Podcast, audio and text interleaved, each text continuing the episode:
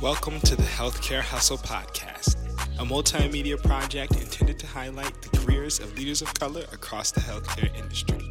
Students, early professionals, and the community at large can expect to gain valuable, unapologetic insight on the career journeys of individuals whose lived experience and personal mission has been centered in advancing health equity. Thanks for listening. Going on, everyone? Today, we are joined by Dr. Okey Enyia, Senior Policy Advisor for Alliance for Health Policy and founder slash CEO of Enyia Strategies LLC, a health policy consulting firm that provides advising, policy analysis, legislative strategy, and many other services for individuals seeking measurable ways to influence policy on issues related to health equity, health disparities, and social determinants of health. Dr. Enyia, welcome to the show. Thank you so much for having me, Winston. I look forward to the conversation. Absolutely, absolutely. Uh, you know, Dr. Enyia, I know you you've done a lot. You have quite the story to tell. Um, and I kind of just wanted to tee you up telling your superhero origin story by introducing to the audience uh, the title of your book, Indisputable, the story of a favored son you take us through an entire journey um, from life, the academic journey, professional journey. So, can you just tell us a little bit more about yourself, why the title of the book, and and what, what's your story been so far? Absolutely, man. I, I again, thank you so much for holding space for me to share. Um, you know, I, I've been I've been blessed, and um, I believe that you know, to whom much is given, much much is required, and I've been very intentional about being transparent about my story. You know, so um, my story. I start off, you know, kind of talk about my childhood, going into um, high school, college, med school, going to Capitol Hill, and then getting into my doctoral program, which I just finished up. And um, and I'm doing that as a now as a conscious black man, um, and the first son of of uh, six kids of Nigerian immigrants. Mm. Um, and because I grew up um, in a family that valued valued hard work and education and um, and other values, I always have had um, an interest in giving back.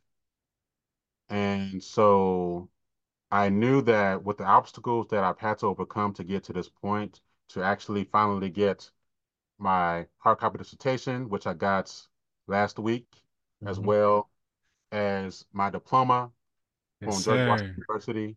Yes. Um, this is a testament of a culmination of a background in medicine, mm. public health, and health policy. Mm. Um, and so I'll share just kind of a snippet of kind of some of the challenges that, that I've had to overcome to get to where I am to provide some context. And so, for example, um, I got into college um, and I was the only black male um, in my college. I went to a a uh, a predominantly white institution uh, and I majored in bio and biochemistry. And so, um, you know, I was only black male there. I, I had issues with with my advisor, who told me after the first semester because I think I had gotten some C's and D's in like chemistry and you know physics. He said, you know, he knew that I was that I had an uh, an interest in going into med school, uh, but after that first semester when we started my grades, he said, you know, med school might not be where you kind of want to go. Uh, I was crushed mm-hmm. because I'm like, well, this is my first semester. I think we all have to start somewhere, and and you know, I don't like I don't subscribe to what you're telling me. And the interesting thing about that experience, though, is that it, it actually fueled my motivation to prove him wrong but also to to act to make changes that that that I needed to make to have an upward trend in my GPA from that point forward, where I actually ah. graduating um, with I think a, a, a I so I started off with like a 2.3 GPA Mm, and, and I finished up my last year of college. My average GPA was was a was a 3.9 and I wow. Graduated with like a I think like like a 3.23 overall. And so um I definitely continued my journey to get into med school, which involved taking the MCATs four times. Wow. Um, yes, over the course of a decade, and applying to med school four times before getting into med school Wow. over the course of a decade. Wow. I was also so post college, I was working full time. I was I was studying for the MCAT. I had a lot of other things going on. And so I was able to get into med school, but then I discovered that my that my vision was was was bigger than seeing patients as a physician. And in fact, getting into med school, I knew that my that my academic trajectory was, was going to involve multiple degrees, and I didn't know what that looked like. Um, so I so I actually ended up leaving med school after two years and going back home to kind of recalibrate and, and get myself together hmm because I was, you know, um, one of a few black men in my cohort in med school, and there was no support there for black men. Mm, Uh, so that that was very challenging. But I knew even then that um, I was that I was called into some aspects of medicine, public health, and, and health policy and equity and um, and advocacy and other areas. So I went back home. I said, okay, let me get the MPH then.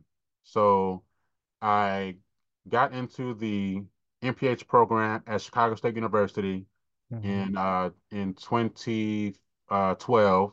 That's a predominantly black institution, correct? Yes, Chicago State? is. Okay. A great great point because it was such a remarkable transition from Mm, going to school in a at a PWI compared to a a a a uh, an MSI, hmm you know, a minority serving institution where there were black faculty, black students, brown mm, faculty, brown students.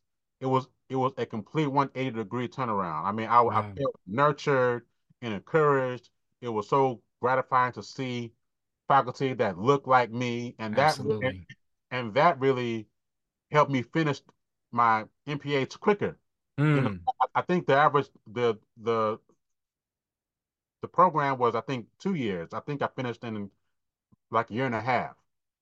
Um, and then even there, I'm like, okay, well, I you know I still had some interest in going back to med school, but that door was closed. Like I, I knew, like my like I felt like like the universe was saying, okay, like that that part of your life is done, but I have something greater for you. So so so keep going, keep going. hmm So um after my MPH, I applied to some doctoral programs as well as some fellowship programs to see, you know, kind of where I might land next. Um, I, I I ended up taking the GRE four times from 2013 to 2018. Wow. I had to apply to doctoral programs, I think, uh, three times before finally getting into GW here here Wow. in DC. And what made the difference was that um, I had moved from Chicago to hmm DC in 2014 um, to work on Capitol Hill and also to just kind of figure out, okay, well, what else was next? Um, and so I was very intentional about meeting with faculty at GW hmm as I was applying, which helped me overcome the uh, the average scores that I got on on the GRE. Now, Mm, I'll also say that um, the the assessment tools that are that are used, the hmm GRE, LSAT, MCAT, I argue, and the and the data supports this, I would argue, is that they are tools used as gatekeepers, as Absolutely. to um, one really being able to get into systems and institutions, frankly, that weren't built with black and brown brilliance hmm in mind. Right. And so I had to pad up other aspects of, of my application to ensure that, okay, while he's average here, he has stellar letters of recommendation. He has a solid GPA. He's met with faculty. He's clear about uh, the, the research that he wants to do. Um, and so that th those factors helped me to actually get into the one program that I got into Mm, was GW. I applied to Hopkins and VCU and College Park mm, and you know like, but that was the only one that I got into. So, and the story of my life has been that while or if I apply to, to, to certain things, that all of them will will like close except one. hmm. And the case with like a fellowship, that was the case with jobs, and that was the case with my doctoral program. Wow. So fast forward, here I am, and I'm happy to to kind of talk about my experiences in, in my doctoral program, which um, I think are important to share because um, many black and brown students have experienced similar obstacles and challenges in terms of finishing their degree. So Mm. um, so I'll pause there, but but I definitely want to kind of hold space, you know, for kind of going deeper into my experience. Yeah, absolutely. Well, number one, thank you so much uh for sharing that. I think this is definitely the most compelling story we have had um on the podcast because you know there's resiliency, there's determination, there's self-belief. Um, like you said, one of the things that I feel like really stuck out to me is the hard work um as well and your ability to just keep going.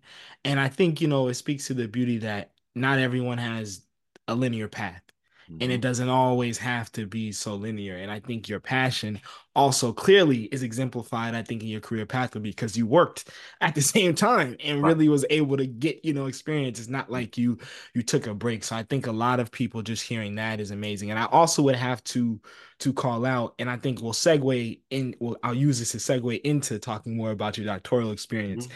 is you know i think amongst everyone that is pursuing these type of careers high achieving you know um sophisticated degrees you know medical degrees going into healthcare it's a lot of pressure on us. And i think particularly from a cultural standpoint as you said you know nigerian immigrants i can only imagine the the values that your parents instilled in you as a young boy who was going to grow up in a nigerian household. But as a black boy and black man in America, in a city Mm-hmm. like Chicago. You know, there was a lot of things that you were going to have to balance. So I would love for you to just slightly touch on just how your upbringing kind of has allowed you to continue to exist in these spaces and speak on some of the things that I'm sure you also experienced as a part of your doctoral program uh, Sure. under this identity. Yeah. So, you know, I have um, grown to a place where I have about eight to nine core values, and those Mm, include um, accountability, integrity, excellence, transparency, um, um, um, transparency, humility, um, and a few others. Uh, um, having agency, and so those are all um, values that you know I didn't know were instilled in me at a very young mm, age, but and it wasn't until I had matured and um, continued to surround myself with mentors and advisors to kind of pull out and identify um, those traits uh, to help me stay grounded and and focused mm, on you know the goal. And so yes, um, I was blessed to have um, parents and family um, to help shape me uh, into someone that was open to change, mm, being flexible, and adapting to what life was bringing.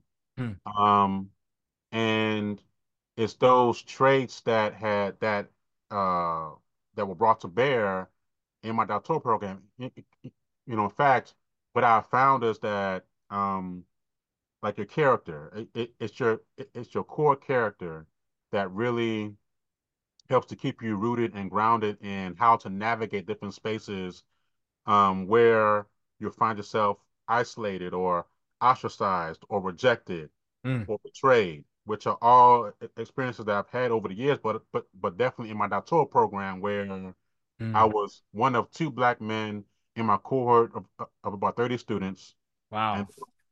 and there were three black women. And so I had to work through uh, one, having my competence questioned, having Mm, my character questioned by faculty and staff and students, having my field of uh, field of um, of interest and um, and scholarship questioned because I mhm, was very unapologetic about helping black men and mhm, studying black men and the ways in which we are assets and we are um, strong despite the barriers. Like the system at a PWI just it it, it doesn't comport with that that approach.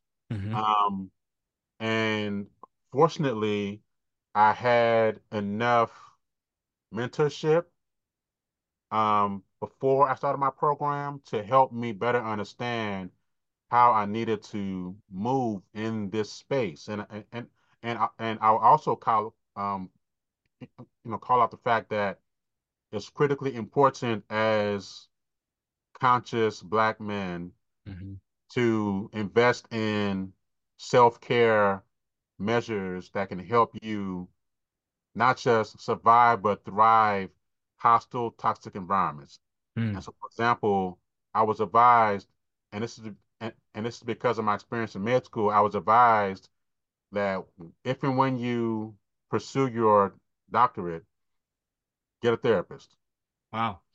And so I did that in the fall of 2018. I got a black my psychologist, uh, and I and I would see him regularly.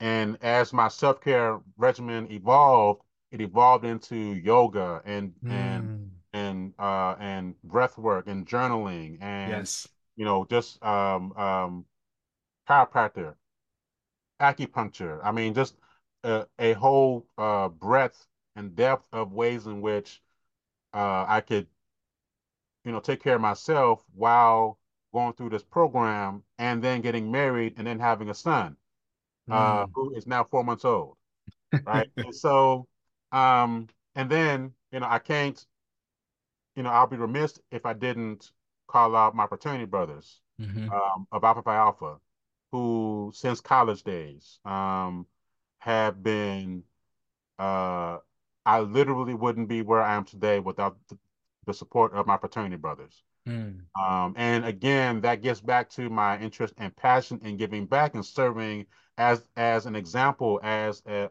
as as as an exemplar, as a template, as a paradigm of how to thrive and be comfortable and confident in who and whose you are as a conscious black man in any space and context. And so, what's interesting as well is that during my program um, at GW, uh, uh, the the transition from a doctoral student to a doctoral candidate involved taking a comprehensive a a, uh, a comprehensive exam. Okay. Okay. I uh, I failed my health policy comprehensive exam twice. Wow. Um, and the and the university policy was that if a student fails the exam twice, that that that that may be grounds for dismissal from the program. Mm. So you can imagine, like I was just, I, I was like, look, look, I've already left med school, like because trying to kick me out there. I'm not leaving here. So we got to figure out.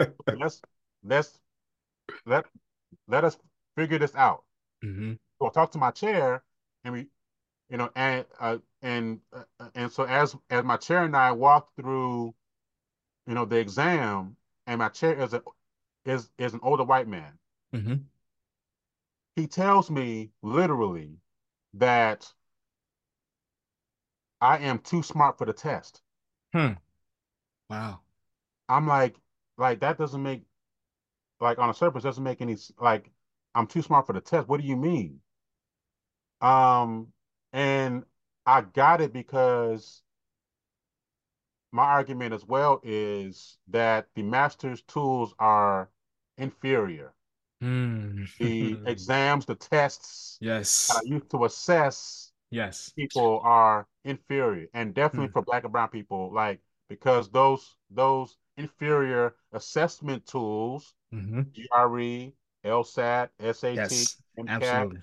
what um I would argue are inferior assessment tool. And so what happened was that I'm and so when he told me I was like like you so he said, yeah, I mean you like he said because of your lived experience and your background, like you you you have so much that it's not even like it just can't it doesn't fit the context of these questions Mm. like you and I'm like that's so that's so it's so weird but I get it though because Yeah.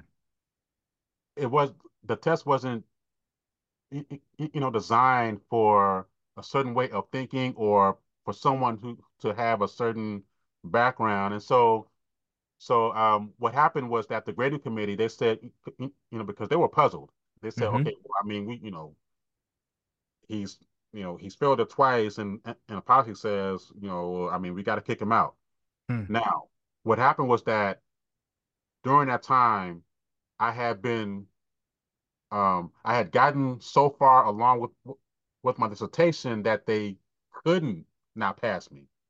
I got you. so and so they and so they they they and so they ended up you know passing me and letting me move forward. And so it's just again you know so that and so now you know and what's also interesting is, is that my colleague you know I didn't have a good experience with, with my my my, my cohort. It, it was hmm very hmm isolating Yes.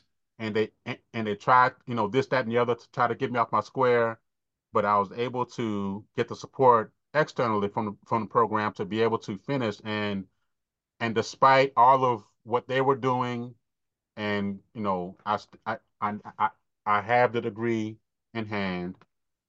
You know, I have Yes. the Yes. Yes, sir. This is the evidence. This is the bona fide, indisputable favor is what will get Yes. me through the program. That and that and, and that's and and that has been to your question hmm has been the reason why I titled my book indisputable the story Mm. the, the story of a favorite son because my lived experience has been that it's not so much that it will take my network or or my or my background or my qualifications or or my credentials it is going to take as a as a, a Christian and, and as a man of faith the favor of God Mm. to get you through and uh whether it's a program or a job. And so that has been the story of my life, which is why I titled my my book that to demonstrate that um, it takes support, it takes core values, um, it takes character to be hmm able to live your life fully and to trust the process enough to get you to where you feel that you want to go. So I'll pause there. Nah, that's he could have kept going. That's uh that listen.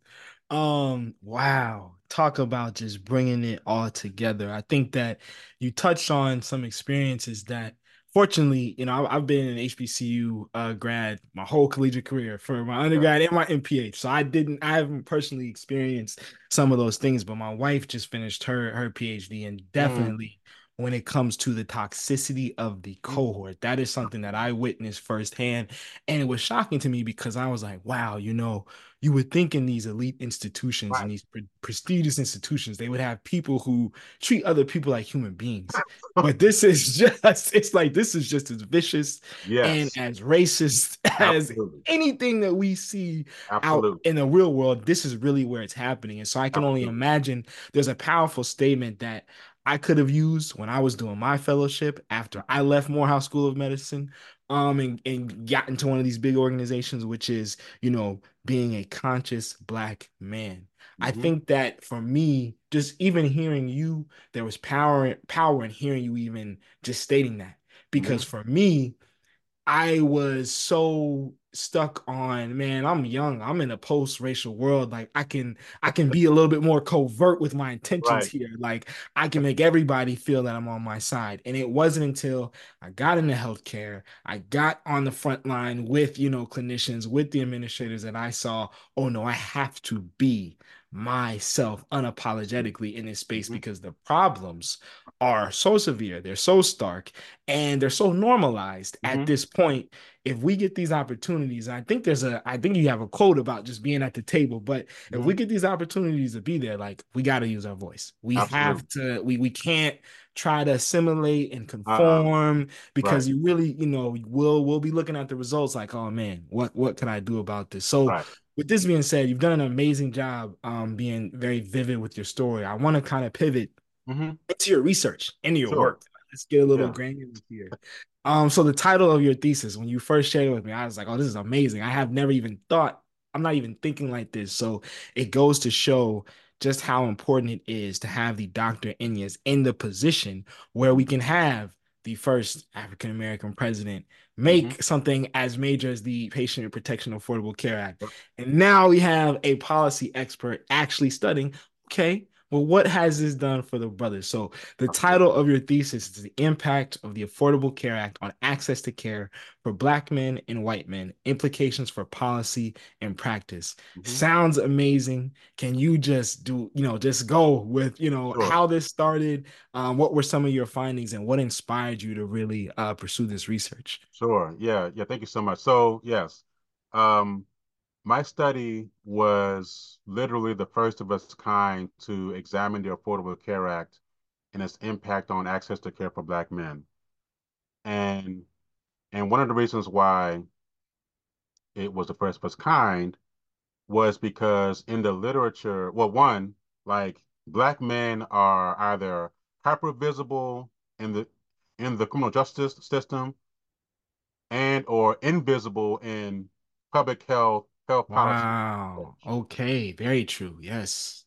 And so unless and until there is some intentionality around supporting black men um, in terms of their health, well-being, and access to care, we're going to continue to have the significant gaps that I found in my literature and Hmm. which I look forward to filling as my my kind of my career grows and evolves. Um, and so now I found that so while the ACA um, it did achieve one of its goals of expanding health insurance coverage to millions of Americans, what it did what it did not do or what where it fell short because the assumption was that if you are able to expand coverage to people that naturally that would increase people getting access to care. My study blew that out of the water. I said no. So while for men, my study found that close to 50% of men who were uninsured were actually now able to get insured because of the ACA, which is great or better. However, when it comes to men and black men in particular, actually having someone to go to for their health care, Hmm. a doctor, a, a dentist, a nurse, Ah, PA, right. um, that was not improved at all. In fact, from 2011 to 2019, which was my my uh my my testing parameters, the proportions of men and black men in particular who didn't have someone to go to actually increased. Wow. Hmm. And so I was I was puzzled. I'm like, well, like I like on the surface, it makes sense that well, like in my mind, as well as as what was found in literature is if you if you increase insurance coverage, that that'll make it easier for people to go see someone to to get access to care. Right.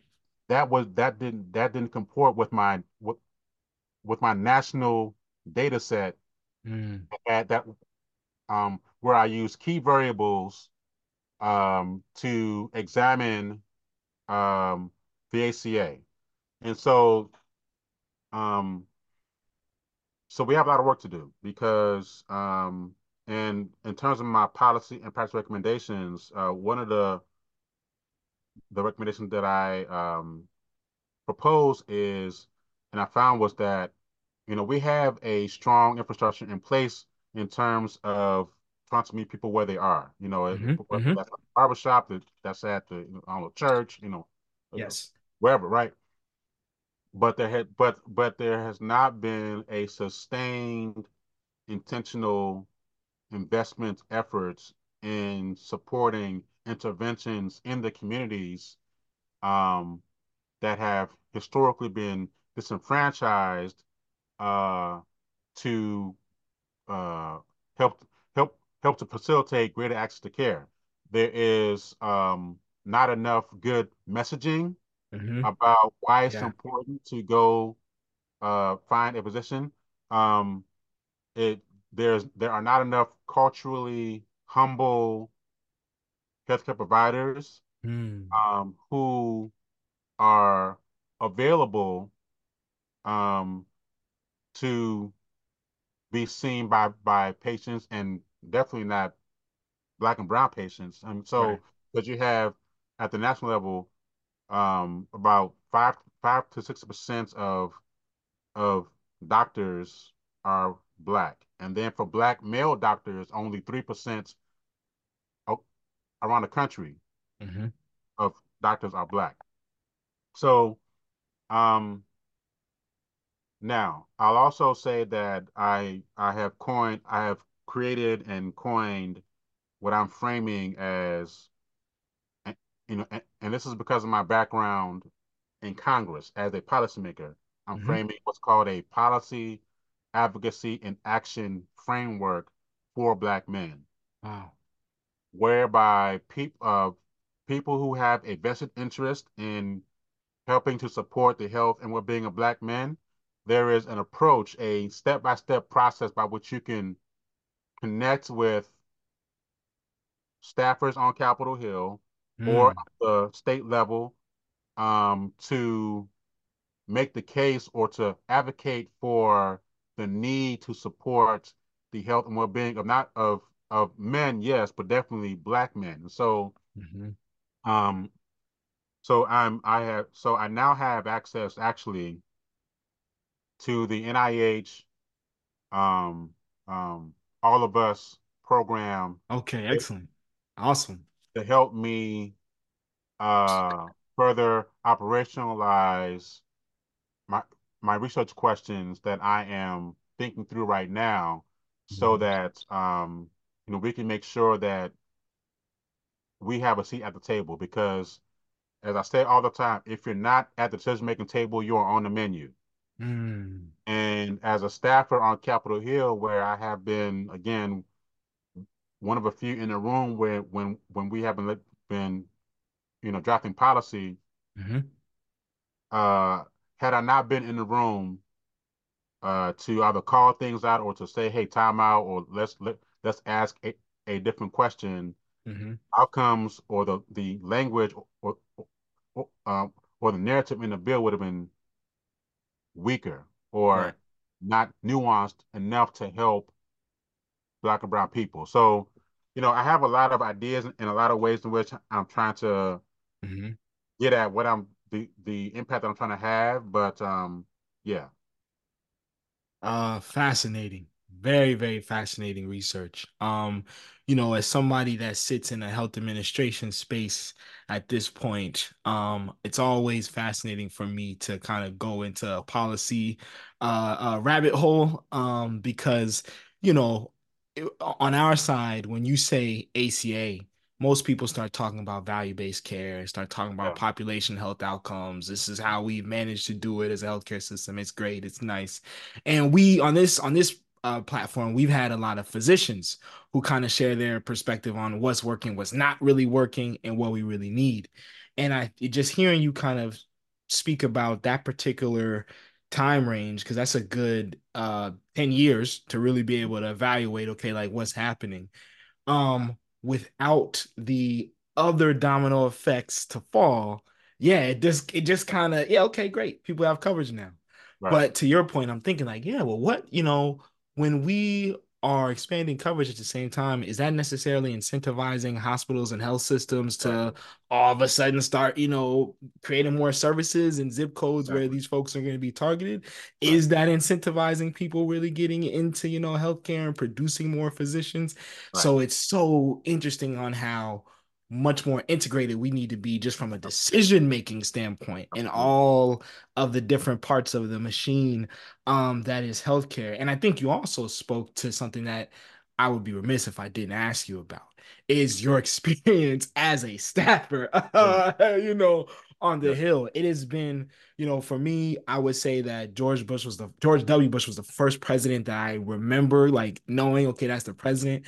But I was an Obama kid. I always tell kids that are younger than me, I had the privilege of growing up and literally being conscious during Obama. So my expectations, my just perspective of America was significantly shaped Mhm. by all of the policy that I was seeing being pushed. DACA, you know, um, the the the advances and you know gay marriage and the things that he's done. So for you being this conscious emerging black man having you know this inspiration having your grit having all of your experience what was that like that experience like being a staffer because i can imagine that was eye-opening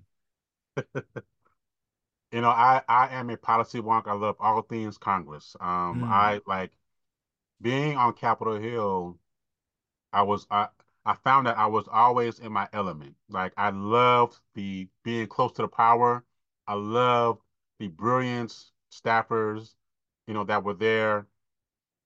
You know, I, you know, I'm always going to be a Hill staffer. So, you know, I have colleagues that I've, you know, that I've, you know, um, um, have met and I have cultivated and, and I've built relationships with, you know, for the past decade. And so, um, because of my experience, again, kind of being um, a health staffer on the Hill and being in a room when things happen, um, having the opportunity to draft legislation that has been now enacted into law, um, is such a special privilege. And again, it's for me, it's the it's the favor. Um, it's not so much like my credentials or anything, but it's it's actually what is the purpose? Like why am I given the privilege and the blessing of literally sitting in a room across the most powerful people on the planet? Um, and so it, but it is to accomplish what is now being done. Um, the fact that I have this credential, which will get me into more rooms, and because of my lived experience, um, I now can have a greater impact in any space and context as a conscious black man. Um, and so, um, yeah, you know, I love all things Congress. Um, I was blessed to work on a Senate committee that was bipartisan in nature, where people actually enjoyed working together to get things done. Um, a lot of receptions, a, lot of happy hours, a lot of fun, but we but we also worked very hard. You know, a lot of long hours, Um, I would, you know, I would meet with with voters and constituents and CEOs. I mean, it just kind of spanned the gamut. Like folks that I would meet with, where they would share their story, and I would take notes, and I would take it to my colleagues in office, you know, uh, and discuss ways in which, um, you know, we could help this person or these uh, voters or this audience. Um, so it, it was, you know, uh, on any given day was, you know, it was different. Um, you know, I part of it looked like, you know, meeting with constituents, um, helping to to organize hearings or briefings. And so, for example, you know, I don't know if you kind of watch um, um, um, C-SPAN, but typically, so if so, I would be the guy who would be sitting behind the senators as the hearings were taking. Right. So, so I'm that guy who would staff the boss and help the boss answer questions because I did the research to help that boss, you know, answer questions, and and I would be that person. And so I enjoy, you know, I really enjoy being, you know, in that setting. I, you know, and again being, you know, typically, you know, like the the the the few, you know, black staffers, um, it was such a privilege. And um, I, I think I'll also say that because of my experience, I found my voice in terms of the focus that I want to have post my time on Capitol Hill. And so now that I am where I am today, um, I am better able and equipped to advocate for and on behalf of black and brown people or those who don't have a voice.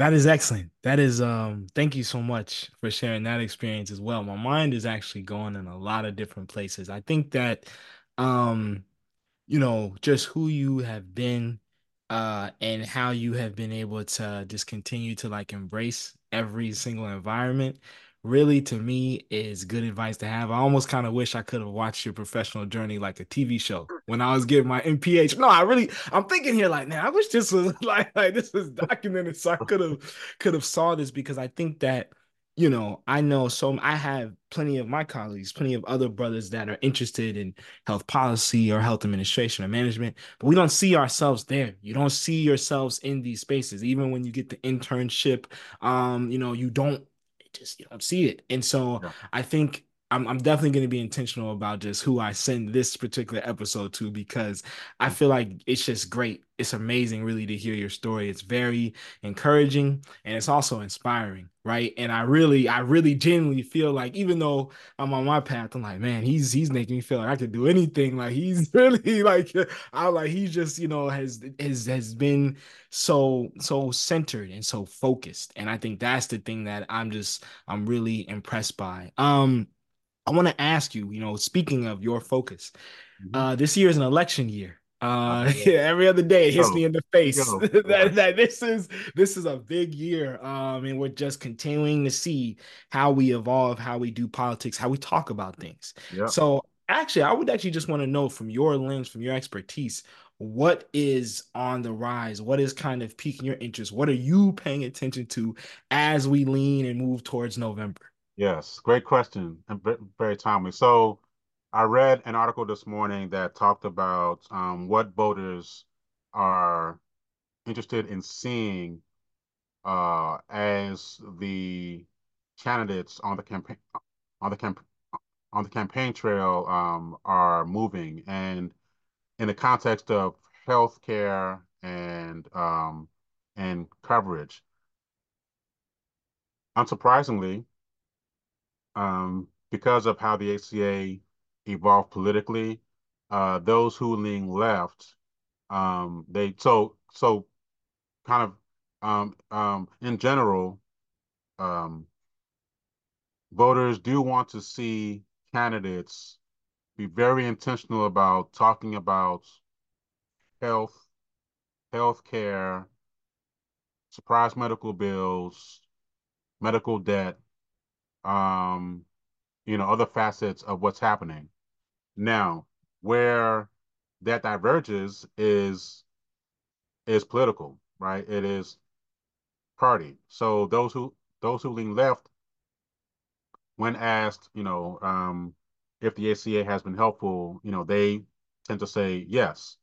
Or there's there there is there, there are more people that lean left that, that say yes that the ACA was helpful.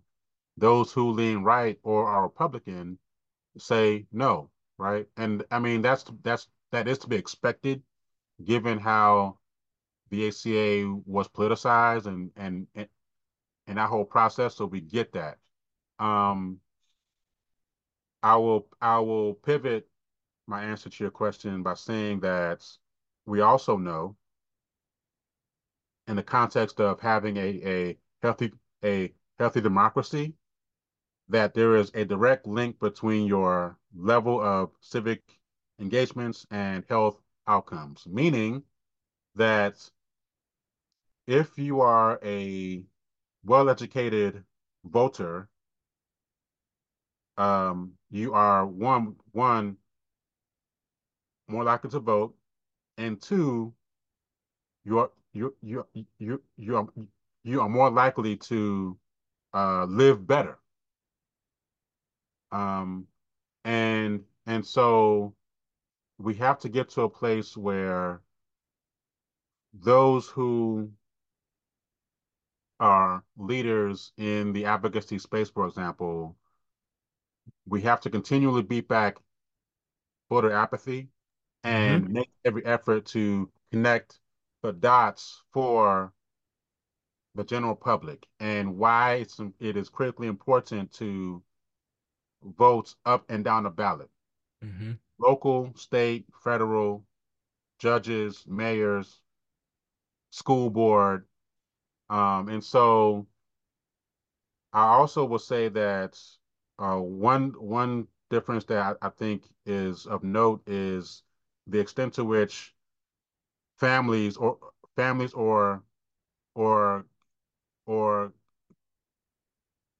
you know communities talk about policy and politics and just in general.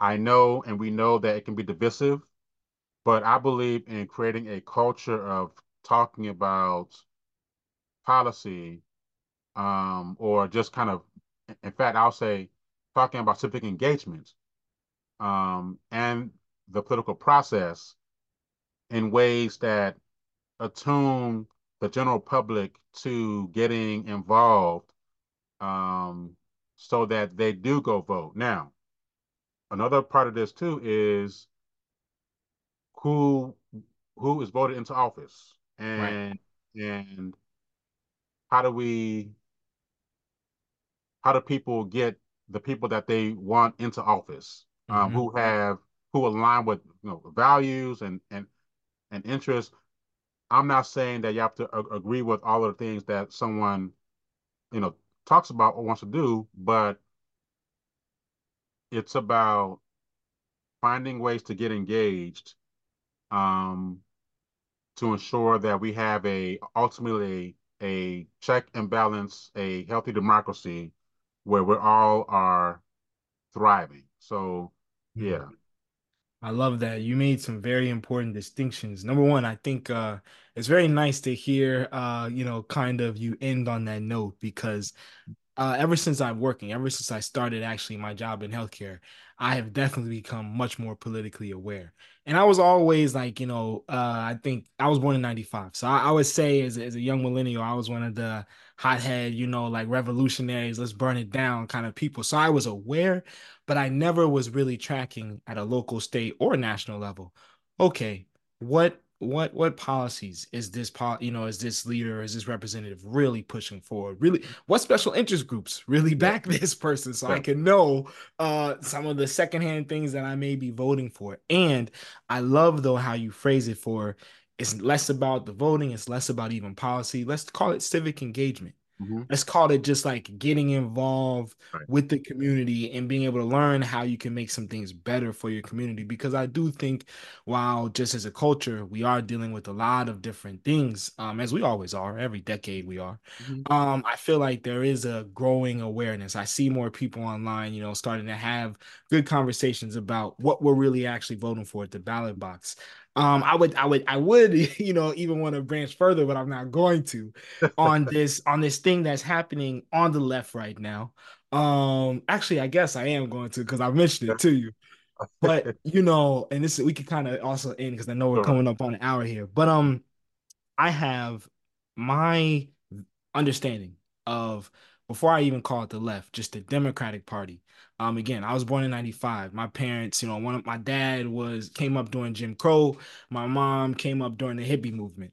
hmm Um, so they were pretty, you know, I would say, you know, socially liberal, a little bit more fiscally conservative because they were hmm entrepreneurs, but always just in I always assumed we were Democratic. I always assumed that's how we went. That's how we, you know, this is how we voted. And then of course, the typical narrative that's projected to you as a as a young person in America is like, hey, these guys are for, you know, what's right.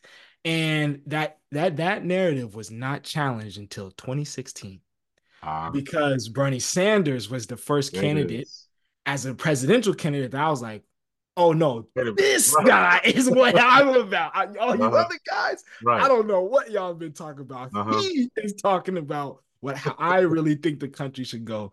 And I just believe that the party has not done a good job trying to mend that fragmentation ever since. And I get nervous because I'm like, man, on the other side, these guys are falling in line and it's Mhm. everybody got the Yep. script and it's hmm very, very clear to their constituents how they're rocking.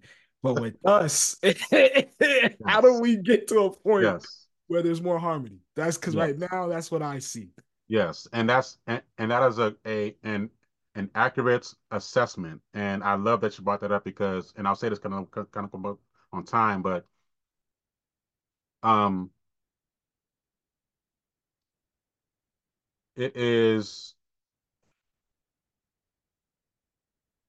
it is critically important to so you you know I'm not a big fan of the two-party system. You know, let me just kind of lead with that. Um, but Yes. this, but but but but but but it's in place currently, right? I mean, I'm about to work kind of work through it. Um, I am someone who, while I tend to lean left, I'm I'm also conservative in some aspects.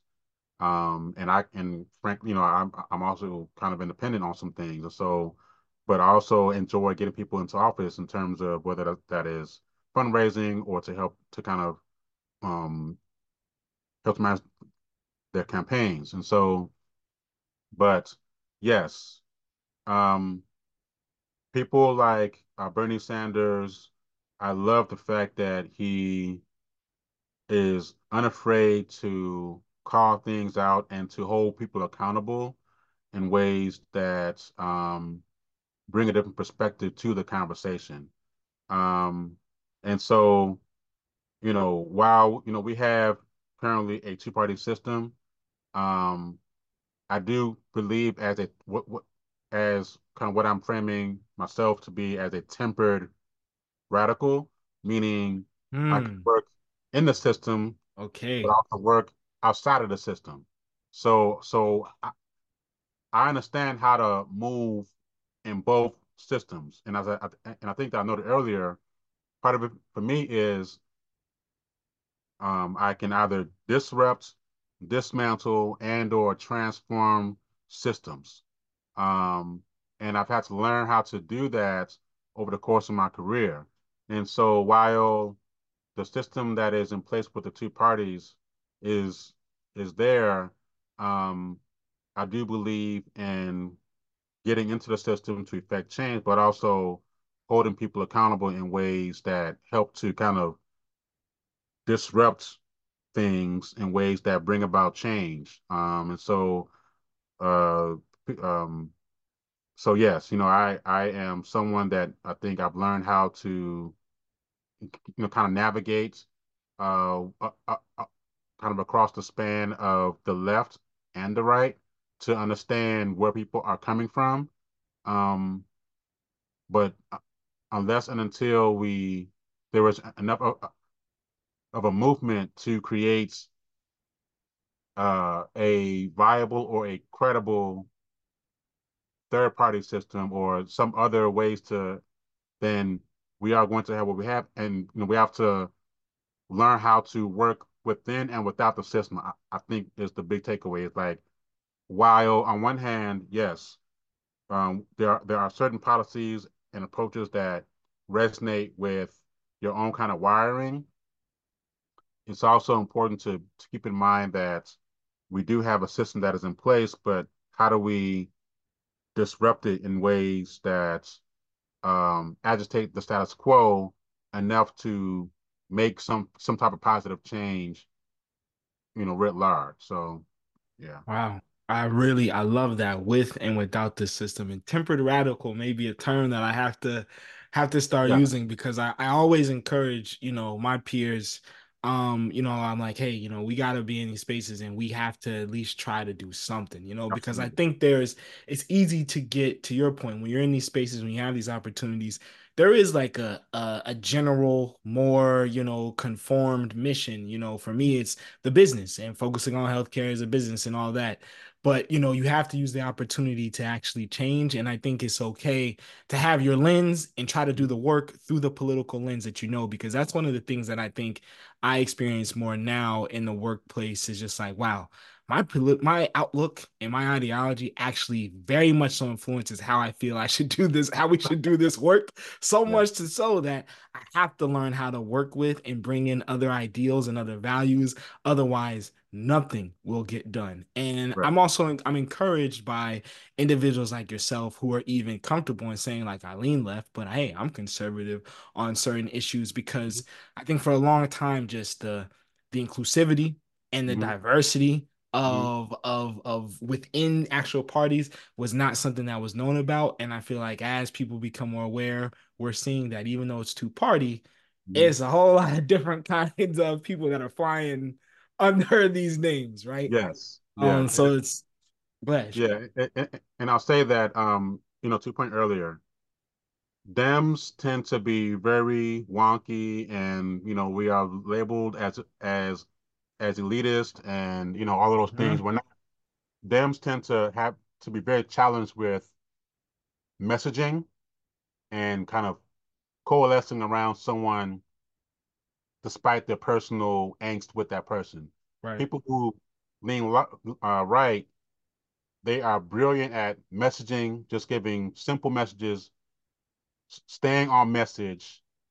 Let's coalesce around this person mm-hmm. because we can, you know, because we want to maintain the system that's in place that has kept kept people like us in power. Whereas, and so, yeah, so I, so that's a very valid um, observation that you made where those who lean left, it's been challenging to actually like it's fine to to take a deep dive into policy and that's like like I get it, but you're also trying to reach people where they are and what messaging or narrative resonates with their emotions and like yes you know what I'm saying? So and, and, and that's more that's easier. Those on the right can do that, tune into that easier as opposed yes to those who lean left. And I've long argued, look, man, we gotta like we gotta those who lean left, like like we've got to do better. So Mm, yeah. The messaging since, uh, well, particularly 2020 is very interesting to mm-hmm, me. Uh, I'm always like, who is making these decisions? exactly. But um, I I appreciate you, um, Dr. Enyia. I will go ahead and wrap us up. This has been an amazing hour. Um, one of our longer episodes, but every second was worth it. Um, absolutely. Um, so you know, I appreciate you. I know the team listening back, they missed out on an excellent conversation, so they'll uh, appreciate you for joining on. Um, in closing is there anywhere on uh, the net that you know people can find you, connect with you, a preferred social media platform for people to reach out um, for our listeners? Absolutely. So you can find me um, on LinkedIn as as my first and last name. Um, you can find me on IG as Enyia Strategies. That's E N Y I A Strategies. You can find me on uh, TikTok as the, the, the same Enyia Strategies. My website is Enyia Strategies. Um, so you should you, you probably will be able to Google my name and you know you'll find all of my socials um, there. I'm also on YouTube as my first and last name. So um, and also Facebook, of course, um, with, with my first my uh first and last name. So happy to be helpful. Um, my book is out there, so feel free to reach out. You know, it's on Amazon and Kindle. So, um, but I look forward to talking more with you. I thank you so much for this opportunity to share my story, and um, and, and I look forward to what's ahead. Well, that's it for the episode, and we want to thank you for listening to the Healthcare Hustle Podcast. Make sure to check us out each month on Spotify and Apple Podcasts and stay up to date with the Healthcare Hustle fam by following our page on LinkedIn. The marathon continues, so keep on hustling.